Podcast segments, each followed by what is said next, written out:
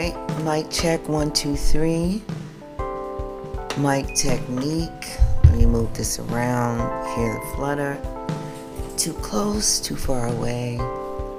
Clarity in speech, volumes, EQ.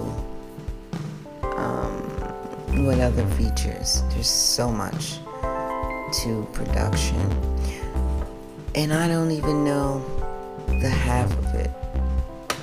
But I play around because I just tweak knobs and use my ears as support to determine if it sounds okay.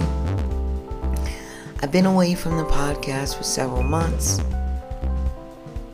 but I'm back and I'm going to prepare to be consistent, at least with one episode uploaded per week. Stay tuned. I have a few things lined up that I'm excited about. And yeah, comment, leave a message, follow me. That's it. Talk to you soon. Mona B, checking out.